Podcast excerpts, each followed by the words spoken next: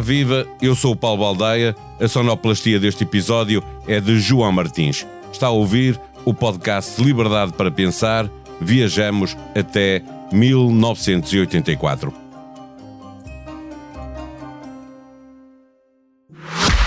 Liberdade para Pensar conta com o patrocínio da Hyundai. A nossa inspiração é abraçar a mudança. Porque o que move a Hyundai hoje é garantir um mundo melhor às gerações de amanhã. Este é só o início de uma viagem que já está a inspirar o mundo. Hyundai. Mudamos o futuro. Nesse ano, nasceu o primeiro banco privado português, no pós-25 de Abril, e a banqueira do povo foi presa. Dona Branca pagava juros muito altos a quem lhe entregasse o dinheiro, mas como todos os esquemas em pirâmide, também o dela acabou por rebentar. Por cá, o grupo terrorista FP25 continuava a matar, com dois atentados na mesma semana a dois empresários. E lá por fora, o IRA fazia um atentado contra Margaret Thatcher, que destruiu parte do hotel onde decorria a convenção do Partido Conservador Britânico. Reagan e João Paulo II, outros dois protagonistas deste episódio, também sofreram atentados em 1984. Neste ano, ganhava forma o PRD, Partido de Ramalhianos, que viria a ter uma votação surpreendente nas eleições legislativas do ano seguinte. 1984 foi o ano em que morreu António Variações.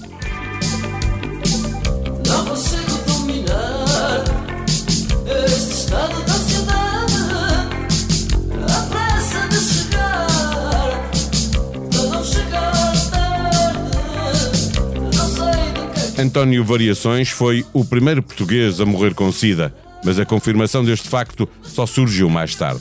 Existia um grande estigma em relação a este vírus e a informação era muito pouca. Quase 40 anos depois desta morte, conversamos com o professor Miguel Castanho, investigador do Instituto de Medicina Molecular da Faculdade de Medicina de Lisboa, para saber como evoluiu a nossa relação com a síndrome de imunodeficiência adquirida.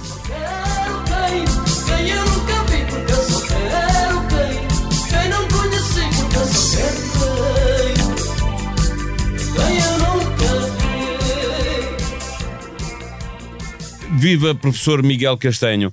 Há 40 anos a SIDA era uma doença uh, que estigmatizava quem a tinha. Morria-se de SIDA? Morria-se e, e, com alguma uh, rapidez, digamos assim, pelo menos uh, com uma rapidez muito maior daquela que temos hoje.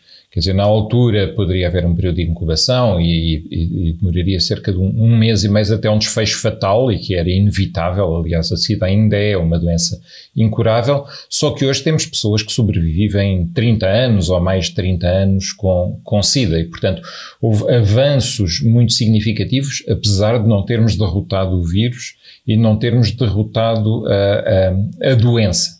De qualquer maneira, chegamos ao ponto em que é possível reduzir a carga viral das pessoas infectadas, isto é, o, a quantidade de vírus em circulação, quase a zero, de modo que as pessoas não se tornam infecciosas para outras pessoas. E, portanto, este é um, um avanço enorme, quer, quer, do ponto de vista biológico, mas também do ponto de vista social para a qualidade de vida e para a interação das pessoas com, com a sociedade envolvente. Aliás, este, este foi um dos, um, um, dos problemas maiores da SIDA logo do início, a estigmatização e a componente social da doença. O facto de ter começado por se entender que a SIDA eh, era uma doença dos homossexuais eh, ajudou a que o vírus se espalhasse com mais velocidade? Sim, um, foi entendido nos primeiros tempos como um problema dos outros. Aliás, um, um, um, dos grandes perigos, por exemplo, quando começou a pandemia de, de Covid, era que se instalasse a noção de que a Covid era uma doença de pessoas idosas, portanto, era, era um problema de uma subpopulação e não um problema de todos. E quando temos uma epidemia de larga escala, uma pandemia, obviamente que todos os problemas são de todos e ninguém fica a salvo. Com, com a SIDA foi, foi mais trágico, porque a, a, a, doença ficou muito ligada, a, ou a noção, a percepção pública da doença ficou muito ligada a um determinado estilo de vida e, e, houve, de facto, a generalidade da população começou por se sentir a salvo, porque não partilhava desse estilo de vida, era uma doença dos homossexuais, era uma doença ligada até a uma certa ideia de promiscuidade no início. E, e, isso foi, foi terrível, porque mais tarde uh, uh, viemos a saber também dos problemas das transfusões de sangue, por exemplo, dos problemas dos, uh, dos toxicodependentes por causa da, da, partilha e do uso das agulhas, e depois da transmissão heterossexual, isto é, a ideia de que ninguém estava a salvo e que todos poderíamos ser infectados veio muito tarde. Já a, a epidemia tinha alastrado enormemente e, e também não, não facilitou em nada a tarefa uh, científica de procura de uma solução e de uma solução uh, generalista para todos e que pudesse pôr todos a salvo. Mas essa foi uma lição que espero eu tenha ficado destes tempos da SIDA e que não venha a, a repetir-se. Pelo menos na Covid-19 nós conseguimos logo de início combater essa ideia de que, por exemplo, a Covid-19 seria uma doença de idosos e, portanto, era um, era um problema de uma de uma determinada população ou subpopulação específica. Finalmente, há um tratamento para a SIDA, não há uma cura, como estava a dizer no início. Isso significa que não é possível encontrar, ou desistiu-se, pergunto, de encontrar uma cura, uma, vacina, como foi encontrada para outros vírus, para a Covid, por exemplo? Sim, não, não se desistiu. E, aliás, não existe um tratamento para a SIDA, existem vários tratamentos para a SIDA que se vão sucedendo uns aos outros à medida que, por exemplo, o, o, vírus da SIDA vai mudando e se vai adaptando. Isto é, nós conseguimos, demorou muito tempo. Uh, de facto, o primeiro medicamento para o, o HIV demorou cerca de 10 anos a aparecer. O, mesmo assim, não era um medicamento muito bom. O vírus adaptou-se rapidamente. Poucos meses depois já havia um vírus adaptado, um vírus, um vírus, que tinha mudado, mas não se desistiu e nunca se pode baixar os braços. O que é certo é que, algum tempo depois, já existiam uh, três medicamentos. Começou a utilizar-se um cocktail, uma mistura desses três medicamentos. Vieram a surgir muito mais. Nós próprios colaborámos numa investigação eh, eh, que estava ligada a um medicamento que impedia o, o, vírus de entrar nas células e era uma maneira eh, inovadora na altura de combater o vírus. O que é certo é que medicamento atrás de medicamento, com mais uh, informação sobre a melhor forma de utilizar esses medicamentos, o vírus foi recuando, fomos, fomos sempre aumentando a esperança de vida dos, dos pacientes, chegamos a um ponto em que, de facto, o vírus uh, ah, um, não pode ser erradicado, ou em casos muito excepcionais já foi, mas na generalidade da população não pode ser erradicado, mas é controlado à custa de medicamentos, pelo menos a pessoa não se torna infecciosa. O, mas nunca baixamos os braços, esta é uma, uma, uma lição absoluta. Mesmo na questão da vacina, nunca baixamos os braços. O que acontece é que não se consegue tudo uh, em investigação científica quando estamos na, na, frente, na linha da frente da luta contra alguma força da natureza. Nem tudo é, é previsível. Aliás, alguns dos testes das vacinas contra o HIV falharam, morreram praticamente na praia, chegaram à última à última fase de testes e não foi possível. O HIV tem, tem esta característica especial de atacar o sistema imunitário, enquanto uma vacina, por exemplo, a vacina desenvolvida uh, contra a Covid-19, obviamente estimula o sistema imunitário. Mas quando é o próprio sistema imunitário a ser atacado, a questão é muito mais complicada. Além de que o HIV consegue, de facto, mudar muito rapidamente, é outra característica do, do HIV. Estamos neste momento numa fase em que, infelizmente, tendemos a algum esquecimento sobre o HIV, algum esquecimento sobre a SIDA, até porque a experiência mais traumatizante, mais recente, é a Covid-19. Esse esquecimento leva a dois fatores, leva a duas consequências. Uma delas é que o vírus um, tende a manter-se entre nós porque as pessoas tornam-se mais incautas. Eh, tendem a pensar que o problema desapareceu. O outro é um, um relativo desinvestimento na, na, procura de novos medicamentos, novas terapêuticas e até uh, da vacina. E, portanto, desacelera-se o, o, ritmo a que aparecem novas soluções. De qualquer maneira, enfim, não, a, a, a SIDA não desapareceu, o HIV não desapareceu, o vírus está em adaptação e precisamos de continuar sem baixar os braços e, e, e, bem focados nesse objetivo, que é combater este vírus, aliás, como vários outros. Para nenhum deles podemos baixar os braços. Variações morreu no dia de Santo António em 1984. Um mês antes tinha morrido Joaquim Agostinho, de camisola amarela vestida, na volta ao Algarve, no fim de uma etapa com a meta à vista, um cão atravessou-se à frente de Agostinho, que caiu e bateu com a cabeça no chão. Ainda terminou a etapa, mas acabaria por morrer num hospital em Lisboa, já depois de se perceber que o hospital do Algarve, onde estava, não tinha capacidade de fazer a intervenção necessária. A nível internacional, houve uma morte que acabou por ser determinante na grande mudança que ocorreu no leste da Europa no final dessa década. Na União Soviética morreu Yuri Andropov e Mikhail Gorbachev subiu à liderança. Ronald Reagan foi reeleito presidente dos Estados Unidos, Margaret Thatcher governava o Reino Unido há já cinco anos. Com todos estes personagens no palco, o mundo mudou. Viva Luciana Amaral, eh, viva Pedro Cordeiro, obrigado pela vossa presença neste episódio em que conversamos sobre o legado de Reagan e Thatcher. O que é hoje o mundo que resulta daqueles oito anos da década de 80 em que os dois, um em Washington e o outro em Londres, estiveram em simultâneo no poder. O mundo mudou, sobre isso não restam dúvidas, terá sido sobretudo em consequência das suas ações, tanto do ponto de vista político como económico? Gostava de começar esta conversa testando a antítese desta ideia de que o mundo mudou, sobretudo porque os dois foram contemporâneos no poder e remaram para o mesmo sentido.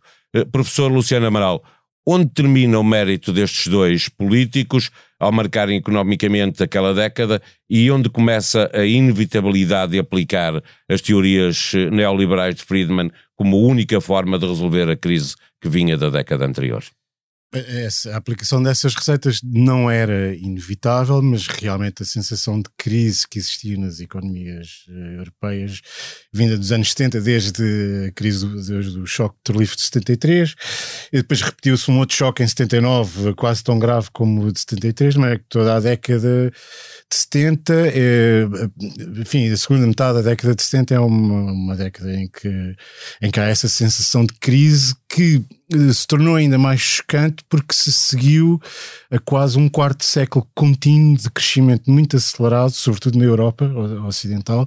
No pós-guerra, não é? No pós-guerra, entre os anos 50 e 1973, as economias europeias tiveram um crescimento espantoso e, portanto, havia um pouco aquela sensação de que estas crises eh, tinham sido ultrapassadas. Eh, claro que as economias tinham às vezes momentos de abrandamento, mas achava-se nos anos 60, 50, 60 e princípios dos anos 70 que aquela, aquelas técnicas keynesianas de acelerar, eh, fazer aumentar a inflação para pôr a economia eh, outra vez a crescer, ou se houvesse um sobreaquecimento, tentar eh, abrandar a economia com taxas de juro ou com políticas orçamentais isso deixou de resultar. Portanto, Nessa crise... altura houve um problema, não é? Final da década de 70 houve aquilo, apareceu a estagflação, não é? Exatamente. A, inflação muito alta e a estagnação da economia, não é? É esse o problema. Isto é, durante quase um quarto de século houve o hábito de que quando a economia abrandava, os, econom... os governos inflacionavam um bocadinho a economia e isso fazia, digamos, outra vez a economia a arrebitar. Uh, a receita, a partir dessa altura, parece que deixou de, uh, deixou de funcionar. Isto é, inflacionava-se e a economia continuava estagnada. Daí esse o palavrão, palavrão que combina a, estagna estagnação económica com, com, com a inflação. E portanto. Uh, não era inevitável, não era inevitável uh, a adoção dessas ideias monetaristas, liberais, liberais mas realmente parecia que todo aquele Uh, todo aquele enquadramento institucional que tinha sido criado a seguir à Segunda Guerra Mundial, com uma grande intervenção dos. Temos de perceber isso tudo, não é? Que todo aquele período de grande crescimento é também um período de grande crescimento do, do Estado, da despesa social.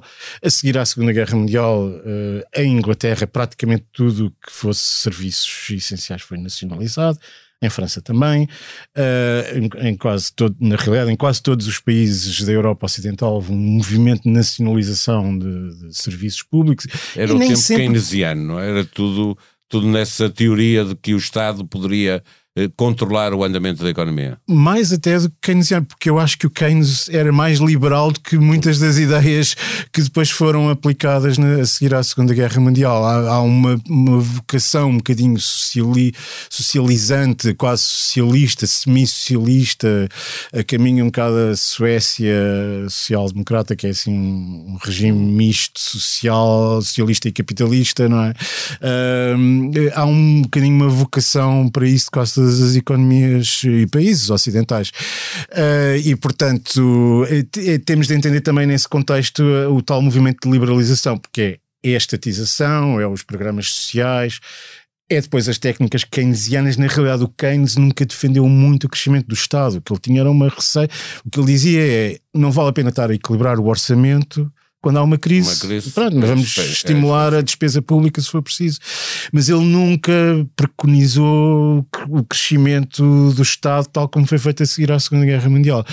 E, portanto, como é esse o ambiente, quando se chega a este período de crise 73, 79, inevitavelmente qual era, digamos, a, a receita alternativa. Era algo de sinal era contrário, não é? Era a outra. E, e, portanto foi um pouco isso que, que acabou por resultar, foi um, essa ideia de que hum, era um bocadinho como aquele cartaz que havia, acho que era em 79, antes das eleições em que Thatcher ganhou, que era Labour isn't working, que era uma hum. data de desemprego, não é? Uma data de pessoas a fazerem uma fila. Uma fila às espera de subsídios. No fundo é, é social democracy, quer dizer, social democracia ou não funciona, esta solução não funciona. Uh, pronto. E eu acho que é, é, é, um pouco isso, é alternativa. A, a ideia de que é preciso estimular outra vez com fazer o, o contrário do maior, que está a ser feito. Sim, maior liberalização. Eh, eh, Pedro, eh, em relação à parte política, a União Soviética estava em declínio.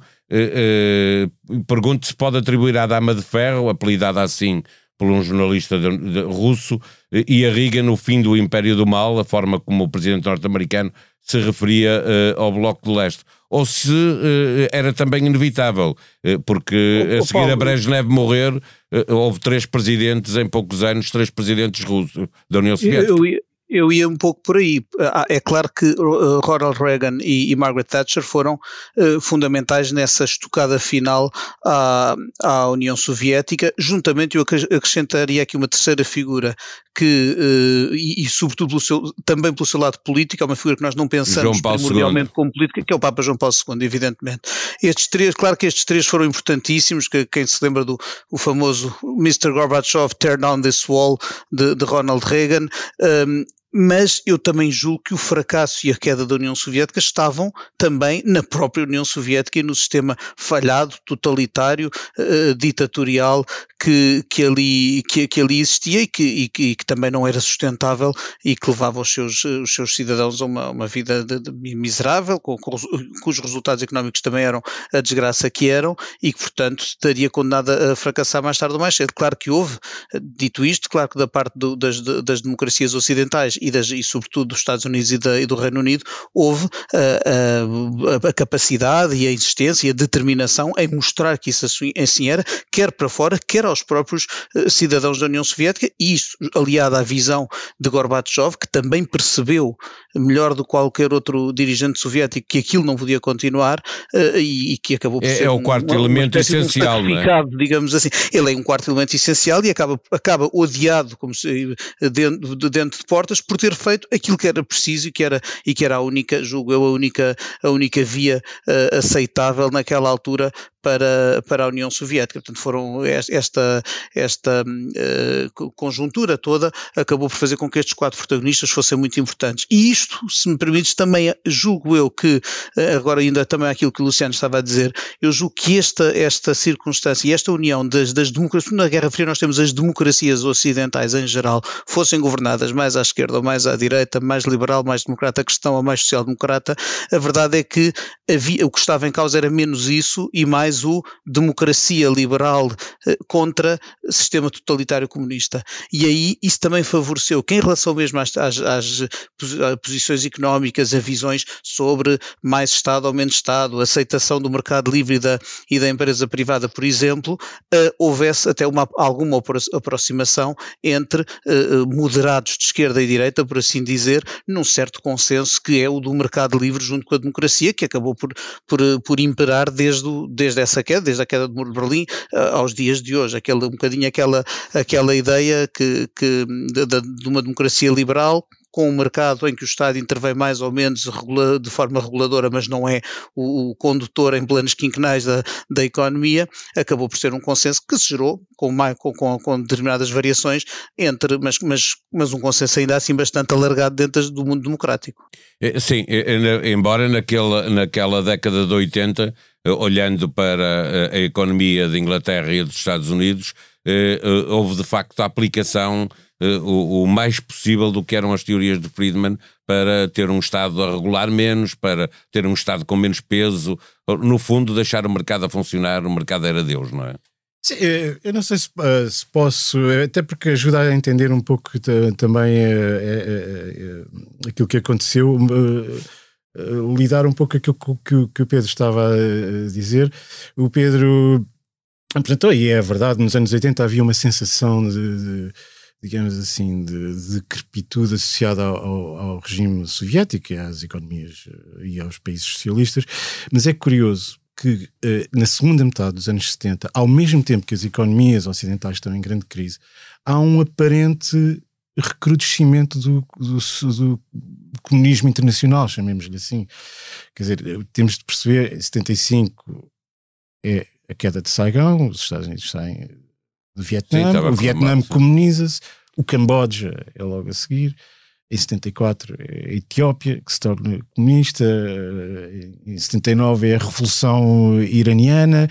Uh, há, há um, o Império Português, todas as antigas colónias passam para uh, partidos nominalmente marxistas. marxistas. É Portanto, toda a segunda metade da década de 70 não é só a estagnação da economia, é também esta sensação de que aquela profecia feita pelo Marx em 1870 que se ia destruir e se autodestruir pela, pela economia, por um lado, e que portanto não, não sobrevivia, parecia que estava a acontecer. E eu, eu acho que uh, o papel tanto da Thatcher como do Reagan nesses anos é, é, é, um choque económico, mas é também este choque político de quem apresenta uma coisa que surpreende, surpreende um bocado uh, os dados que estavam, uh, que estavam a ser uh, lançados naquela altura. E, portanto, aquilo é, é muito é, é, é, um bocadinho ousado aquilo que ele. É uma grande fazem. alteração, não é? Aquilo é uma que eles fazem, do ponto de vista económico, é uma grande alteração face ao que existia, não é? é Tanto uma... num lado como no outro. Ou seja, estamos a falar de duas economias muito importantes, com muito peso a nível global, que de repente, com, com quer com, com a Thatcher, quer com o Reagan, Uh, há uma mudança estrutural na economia. Não? A alteração é maior no Reino Unido que nos Estados Unidos. Isto é, o Reino Unido também era muito mais estatutizado. Transformou-se numa espécie de sindicato. Exato, Sim. até por isso, por razões históricas, a presença do Labour, o Labour era, era até à Thatcher, lá está, uma outra modificação muito importante, até à Thatcher era essencialmente um partido de sindicatos, uma espécie de federação de sindicatos, e isso a com a destruição. A via que o, o Tony Blair, Aliás, o, o, Tony Blair, o, exato. A Thatcher, uma vez, já, já anos depois de ter deixado o poder, e perguntaram-lhe então, qual é o seu maior, qual considera ter sido o seu maior legado político, e ela respondeu: Tony Blair. Pois, porque, de facto, sim, sim, conseguiu sim, pôr o Labour a aceitar uma série de premissas que, que antes disso eram, eram premissas só dos Tories e que, que o Labour historicamente combatia. E aí era o que eu, eu referi há bocado, o, mercado, o mercado livre, a privatização de empresas, Exato. etc. Coisas que nenhum governo trabalhista uh, hoje contesta estruturalmente. Sim, sim. Não, e, uh, isto para, para, continuar a responder ao Paulo. Uh, isto é, o, a Inglaterra ou o Reino Unido tinham-se tinha-se transformado uma espécie de Suécia, lá está muito a economia do Reino Unido até à Thatcher era uma altamente socializada, com gastos públicos de grande escala, serviços sociais. É Muitas o, empresas nacionalizadas. No fundo, quer dizer, a matriz do Estado Previdência, do Estado Social, tal como nós temos hoje, é o Beveridge, o relatório Beveridge a seguir à Segunda Guerra Mundial, a partir do qual se fundam os Estados de Previdência modernos, não, é? os Estados Sociais modernos. E a Inglaterra aplicou isso durante todo esse período, e daí o tal Labour didn't work, uh, refere-se um bocado a isso, e portanto, para a Inglaterra foi um choque uh, completo, não era aquilo uh, que eles Sim, estavam. E o princípio da Thatcher não foi aquilo não foi o sucesso com que nós olhamos hoje do ponto de vista económico. Para o os primeiros anos foram muito, muito complicados, não é? muito desemprego, etc. Porque na, houve, nos Estados Unidos igual. Não? Porque houve o segundo choque político de 79, uh, que também voltou uh, a obrigar a políticas de controlo uh, dos preços, e a própria política da, Thatcher e do Reagan também, isso é verdade, a, a própria política deles implicava que se houvesse setores que tinham de fechar ou de diminuir de dimensão. O, caso paradigmático é, é, obviamente o caso eh, das minas Carvão. No, sim, no Reino Unido. Eh, se tivessem de fechar e se tivesse de haver desemprego, isso fazia parte, digamos, da cura eh, liberal. Isto é, não vamos continuar a subsidiar estes setores e estes aqueles lá porque este ou aquele motivo. E, portanto, o próprio remédio incluía, pelo menos transitoriamente, um isto é... Não havia grandes preocupações sociais com, com o tempo em que se estava a, a acontecer as coisas, sempre a pensar que no futuro as coisas iam ser melhores, não é? Exato. Eles, o, que eles, o que eles achavam é que eh, podia haver desemprego, coisa que era um bocadinho inimaginável eh, anteriormente e que isso até fazia parte da reestruturação da economia. Eh, lá está, mais uma vez, no Reino Unido, aquele mundo original da Revolução Industrial Inglesa, Manchester, Liverpool, norte de Inglaterra, que hoje em dia é uma zona deprimida. Passou a ser desde essa altura e ainda hoje é uma zona deprimida face, digamos, ao brilho de Londres, que é uma cidade realmente espetacular, mas é uma parte, eh, é uma parte de, de, do Reino Unido muito diferente dessas zonas. É cada vez mais uma ilha, sim. uma ilha dentro da ilha. Não? Sim, sim. Eh, Pedro, nós já lá vamos a essa sim, parte sim. também à, à, à, desregulamentação do sistema financeiro que ajudou a transformar uh, Londres uh, numa grande praça uh, financeira. Pedro, olhando para aquilo que o Luciano estava a dizer há pouco do do, do, do Bloco Comunista, que ainda assim estava em expansão um pouco por, uh, por todo o mundo, na Ásia, em África, etc. Uh, uh, olhando para, para, para a Thatcher, que entrou numa guerra com a ditadura argentina por causa das Malvinas, isso ajudou-a do ponto de vista da recuperação de popularidade dentro de, de, casa, mas ela era amiga do Pinochet, recusou-se sempre a condenar o apartheid da África do Sul. Do outro lado, o Reagan apoiou o Saddam contra uh, uh, o Iraque contra, uh, contra o Irão, ajudou, aliás, muitas ditaduras e os contra na Nicarágua e ditaduras na, na América do Sul. Isto significava que estes dois, estes dois governos tinham o, o mesmo objetivo comum, o de tentar por tudo que, impedir o avanço do comunismo uh, no mundo? Eu, eu, eu, acho que para ambos, quer para, para Reagan, quer para, para Thatcher, isso era uma prioridade absoluta. Reagan talvez mais numa, numa, continuando uma tradição que vinha dos seus, dos seus antecessores, quer democratas, quer republicanos, no quadro da Guerra Fria, Thatcher provavelmente com mais acutilância do que, do que qualquer dos seus antecessores, desde, pelo menos desde Winston Churchill. Um, e, e, claro que aí nós, e é, e é por isso que vemos uh, uh, a proximidade com Pinochet vem daí, uh, e, e, aí sim tu, tu mencionaste dois exemplos opostos das ações da Thatcher, não é? com, com duas ditaduras militares, sim, da? Da direitona, eh, da direitona radical militar sul-americana, mas em que ela, mas eh, no caso dos argentinos era indiferente, estava em causa a soberania britânica, portanto, fosse quem fosse que tivesse no, fosse quem fosse que tivesse no poder, ela tomou a decisão de ir para a guerra, ganhou a guerra e aliás até ajudou, deu o empurrão final também para, para que aquela ditadura acabasse por, eh, por cair. E no caso de Pinochet foi diferente, teve, manteve uma ligação e até porque repara que toda a teoria económica, toda, toda a prática económica de que falávamos há pouco pouco o que o uhum. Luciano referia no início do, do podcast, foi, foi aplicada, aplicada no, Chile. no, Chile. e ficou na Constituição do Chile, agora, uhum. está agora aliás a ser contestada e foi isto é, e mesmo o processo agora de mudança dessa Constituição é difícil porque o povo aceitou mudar a Constituição, mas depois não aceitou a Constituição nova que o Chile quis, quis adotar o ano passado e que era a, a, a pôr em causa precisamente essas premissas muito neoliberais uh, de, de, olhar para, de olhar para a educação, para a saúde, etc., uh, de, dessa, dessa perspectiva. E, portanto, aí a, a proximidade com a Thatcher, da Thatcher com, com, o Pinochet, eu julgo, não, não, não lhe farei injustiça dizer que era porque era para ela ser fã de ditadores uh, militares, digo que era por, por essa proximidade, quer na economia, quer obviamente no anticomunismo. e que levou, aliás, também levou os Estados Unidos a, a apoiar e a, instalar, e a instituírem e a, e a elevar ao poder muitas vezes na América Latina através daquelas proxy wars, gente muito pouco recomendável, dentro, seguindo um bocadinho aquela a linha do, do, do Harry Kissinger, que era um bocadinho o inimigo do meu inimigo é meu amigo. Às vezes correu-lhes mal. Outras Várias vezes não. Vezes, não? E às vezes houve inimigos que se tornaram amigos e vice-versa. O, o Saddam Hussein passou de amigo a inimigo. Exemplo, é? até o Bin Laden, e voltou a ser até o Bin assim Laden chegou a apertar a morra. Até, até, o Bin, até o Bin Laden chegou a ser visto como amigo antes de ser inimigo. Portanto, aquilo. Aí essa, é a teoria do filho da mãe, não é? É um filho da mãe, mas é o nosso. Exatamente. He's a son of a bitch, but he's our son of a bitch. Exatamente. Uh, Realpolitik, se quisermos.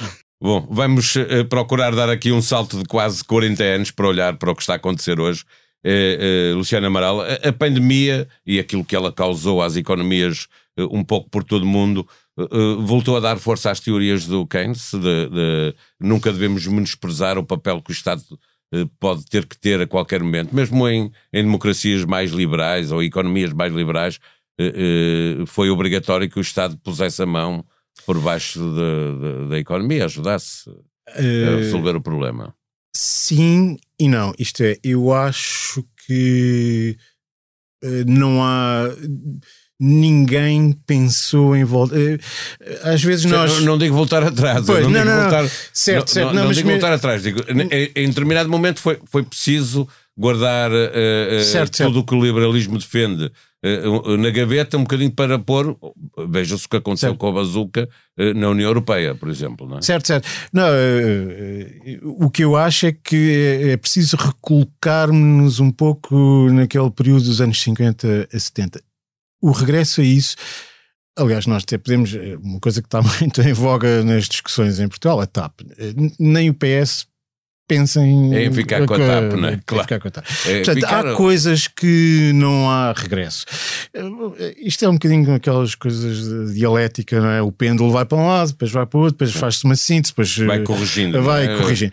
E, quando há excesso de um lado, vem o outro. É provável que toda aquela onda eh, liberal a partir dos anos 80 com os sucessos que teve, porque realmente, realmente as economias eh, ocidentais saíram da crise, a União Soviética e o socialismo saíram eh, do mapa. Portanto, há um triunfalismo que se verifica no início do século XXI eh, com estas ideias que imaginou realmente um pouco como aquele eh, filósofo americano que a história tinha chegado ao fim e que tínhamos encontrado, digamos, uma fórmula final para a vida nas nossas sociedades ocidentais. E é, claro, eh, a pandemia, ao obrigar à paragem das atividades económicas, só houve uma possibilidade, que foi o Estado eh, vir em socorro de todas as atividades. A alternativa era uma recessão profunda em, em todo o lado, não é? Não, mas era inimaginável, quer dizer, porque não sei se chegou a olhar para um se chegaste a olhar para um gráfico do, da, da, queda da atividade económica. Sim, sim, quer dizer, foi, é. um dia estava aqui e no outro dia, quer dizer, aquilo era impossível. Não, era, obviamente com claro. o confinamento geral. Era a miséria. Era, é isso que eu dizer, estamos a falar de uma quebra económica causada por decisões que os Estados têm, tiveram ou sentiram que tinham de tomar numa determinada situação de interesse público, não é, não é uma crise económica, das, não é uma das crises cíclicas, digamos, do capitalismo, nem uma, nem uma recessão como as outras. Certo, é? certo. Dito isto, eu acho que sim, que é por isso é que eu disse sim e não, isto é, acho que não é ninguém neste momento imagina voltar, voltar atrás, sim, ou, àquela espécie de socialismo 50, soft sim, que existiu até aos anos 70, isso acho que não. Uh, mas, mas, é um freio no, Sim, no, no, no e, e é provável que seja uma correção, se calhar até uh, adequada para um excesso de triunfalismo que algumas pessoas, uma vocação mais liberal, terão tido. Uh, Com sucesso conseguido por sim, estes dois personagens sim. e pela economia de, do Reino Unido e, e dos Estados Unidos naquela, naquela altura. Naquela e não é só isso, quer dizer, e no que seguiu, Paulo, isto é. Em Portugal isso também aconteceu, quer dizer, foi preciso chegarmos a 1980. O, o Cavaco Silva não é propriamente um liberal, uh, mas foi ele que privatizou, reprivatizou uh, aquilo que tinha sido nacionalizado em 1975 e para isso acontecer foi preciso que o PS tivesse assinado a, a revisão da Constituição de 1989 uh, e, portanto, o próprio PS eh, fez esse, fez esse caminho. Em França, o, o Mitterrand foi eleito em 81 com um programa altamente socializante. Ao fim de três anos estava a privatizar eh, N, N coisas, portanto, a reverter praticamente tudo o que tinha pensado. Portanto, há não foi só em, em, aí foi o mais claro e mais ideológico a forma como foi aplicado foi mais clara. Mas quase todos os outros países sofreram uh, sofreram ondas de choque disso e aplicaram uh, mais ou menos uh, menos do que lá mas aplicaram mais ou menos o mesmo género de, de receita liberalizante digamos Pedro Cordeiro, olhando na altura, a Guerra Fria era o bloco eh, de leste e o, e o Bloco Ocidental, liderado pelos Estados Unidos. Eh, agora está na, estão lá na mesma os Estados Unidos a liderar, eh, mas há uma outra liderança num outro bloco. É a China, não é? A China que está a liderar os BRICS, que semelhanças é que se pode encontrar e que grandes diferenças também se encontram, obviamente, entre há 40 anos e o tempo de hoje a maior semelhança será a tendência para haver duas grandes potências mundiais, coisa que não existiu desde, desde 1989, 91, com a, com a queda do, do, do mundo soviético e, do, e, da, e da, realmente da bipolarização da, da Guerra Fria. Nunca apareceu desde então uma, uma potência que rivalizasse com os Estados Unidos. Eh, falava-se da passagem do mundo bipolar para o mundo unipolar, mas a verdade é que ele está a tornar-se mais multipolar agora, não é? Do, porque temos não só temos uma China que aparece a querer de facto rivalizar com os Estados Unidos e que e cujo tamanho e cuja, e cuja visão levam a crer que pode, que levam a olhar para isso com uma perspectiva já realista em alguns já, campos. Já são rivais. Já rivalizam em alguns campos.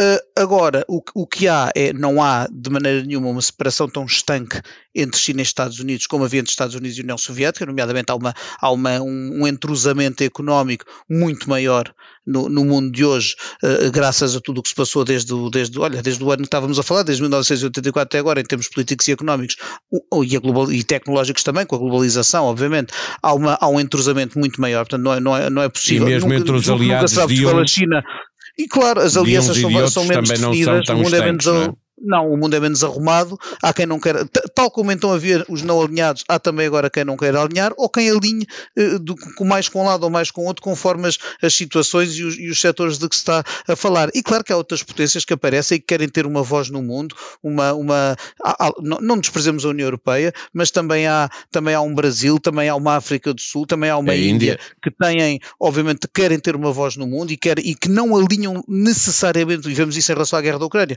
não sentem têm a obrigação automática de alinhar com os Estados Unidos, mas também não alinham com Moscou eh, e adotam uma outra, outro, outro tipo de posicionamento. Portanto, o mundo é talvez, eh, ainda está, neste momento, ainda está de alguma forma desarrumado desde, esse, desde o fim dessa, desse mundinho de dois, de dois lados que havia até, até ao fim da Guerra Fria, eh, e está, eu julgo que uma, talvez haja uma nova ordem que, que, ainda não sabemos exatamente cuja, que configuração vai ter e, e que depois casos como a pandemia, como a guerra da Ucrânia, vêm embaralhar e complicar. E do ponto de vista económico, Luciano Amaral, para fecharmos a nossa conversa, é, é, havia na altura é, dois sistemas económicos bastante diferentes. Hoje, estes blocos de que estamos aqui a falar politicamente, do ponto de vista económico, não tem assim tantas diferenças como não. esse. Não é? Pois e, globalizou, de facto. É? E isso até ligando um pouco com o que o Pedro estava a dizer e com aquilo que nós estávamos a falar antes, com o legado dessa década dos anos 80, é? a China também liberalizou e se liberalizou nos anos 80 com as reformas do Deng Xiaoping que fizeram aquilo que a China é hoje. Isto é, era uma economia socialista uh, ineficiente uh, até aos anos 80, transformou-se neste momento provavelmente já na maior economia uh, mundial, numa combinação estranhíssima entre o comunismo e, e o capitalismo. Portanto, é ali uma fórmula, uma fórmula estranha que, que, que, foi lá implantada, mas com um grande sucesso, uh, com um grande sucesso económico. E lá está. Uh, vem dessa, dessa década a, a, ideia de que há sempre uma componente para facilitar, chamemos-lhe capitalista, não é?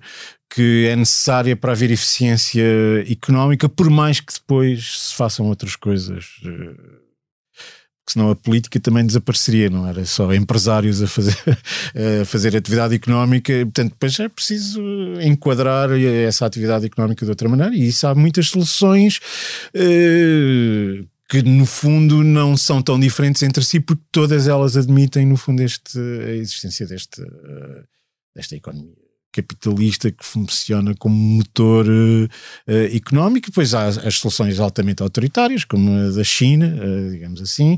Há as soluções democráticas, há as soluções intermédias, ia dizer intermédias, mas a Índia também, também está. Ainda também e, está num caminho de autoridade. também temos soluções intermédias, não é? Olhando, por exemplo, para a Hungria ou para a Polónia. Come, sim, eh, começa a haver, eh, sim, eh, começa a haver soluções políticas um sim, pouco divergentes em relação à, à fórmula democrática eh, tradicional. Isso, aliás, está a, está a acontecer em vários pontos do mundo, embora não se possa dizer que nesses pontos eh, bem, na verdade, a Índia tem uma grande tradição democrática, né? a famosa maior democracia do mundo, do mundo legada sobretudo pelo Reino Unido, eh, depois de 47, 1947, uh, e, de facto tem essa grande tradição democrática que está agora a divergir para um, uma solução com uma aparência autoritária e na Europa também, e sabe-se e sabe lá, a Europa também tem uma grande tradição autoritária. Uh, convém dizer que o fascismo, eh, tal como. É europeu. É europeu. Foi inventado, foi inventado na Europa e a Europa foi quase toda ela autoritária. E fascista. o comunismo também. E o comunismo também, sim. Não é... Portanto, a democracia é só uma versão da Europa, não é? No próximo episódio, Cristina Figueiredo guia-nos numa viagem até 2012, o ano em que centenas de milhares de portugueses saíram à rua para protestar contra a Troika e o governo de Pedro Passos Coelho por causa da controversa medida da TSU. A manifestação foi a 15 de setembro. Com liberdade para pensar, na próxima semana estarão Miguel Relvas, era ministro adjunto e dos Assuntos Parlamentares em 2012, João Camargo, investigador no ICS, ativista, ele foi um dos promotores da manifestação que se lixa a Troika. Nuno Botelho, fotógrafo do Expresso, autor da icónica fotografia daquela manifestação. Tenha um bom fim de semana e uma boa semana de trabalho. Estaremos de volta na próxima sexta-feira. Até lá.